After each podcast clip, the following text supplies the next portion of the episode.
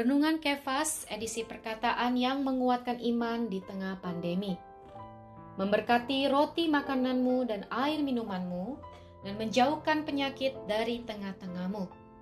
Keluaran pasal 23 ayat 25. Tetapi kamu harus beribadah kepada Tuhan Alamu, maka ia akan memberkati roti makananmu dan air minumanmu, dan aku akan menjauhkan penyakit dari tengah-tengahmu. Allah sebagai gembala kita mencari dan memperhatikan kita. Di dalam pemulihan Tuhan oleh hayat, dia mengirim penjaganya kepada umatnya untuk bertobat, berpaling, dan hidup. Lalu ia sendiri menampakkan dirinya sebagai gembala. Dalam banyak pengalaman pribadi kita juga demikian. Kita dapat mendengar peringatan dari Tuhan yang membuat kita bertobat. Ketika kita menyadari Tuhan kita bukan hanya juru selamat, tapi juga gembala yang mencari dan memperhatikan kita.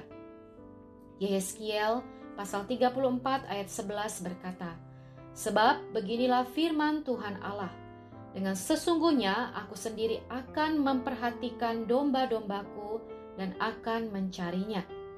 Puji Tuhan, sebagai gembala, Tuhan tidak hanya mencari, tapi juga memperhatikan. Karena kondisi kita yang jatuh, kita semua terkubur di bawah banyak hal yang jahat. Jadi, kita memerlukan Allah untuk memperhatikan kita. Lukas pasal 15, kita mempunyai gembala yang melambangkan Kristus sebagai gembala yang mencari domba yang hilang. Dan seorang perempuan yang melambangkan roh itu menyalakan pelita, mencari dirham itu di dalam rumahnya.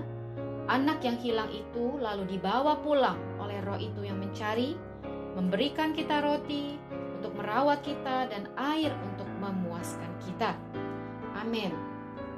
Allah memberikan kita roti untuk merawat kita dan air untuk memuaskan kita yang menyebabkan kita untuk bertumbuh dan berbuah dan mengangkut penyakit-penyakit kita supaya kita tidak menderita kematian prematur tapi bertumbuh dalam hayat ilahi sampai matang sampai dewasa untuk mendapatkan Kristus yang al-muhid sebagai milik kita bagi kenikmatan kita. Puji Tuhan, makanan kita adalah firman dan minuman kita adalah roh itu. Tanpa makanan dan minuman, tidak mungkin bagi umatnya untuk mendapatkan tanah itu dan tinggal di dalamnya.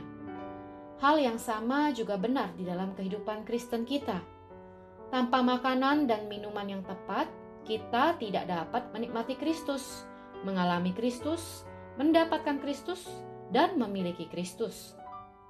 Yehezkiel pasal 34 ayat 16a melanjutkan, Yang hilang akan kucari, yang tersesat akan kubawa pulang, yang luka akan kubalut, yang sakit akan kukuatkan, serta yang gemuk dan yang kuat akan kulindungi Aku akan menggembalakan mereka sebagaimana seharusnya.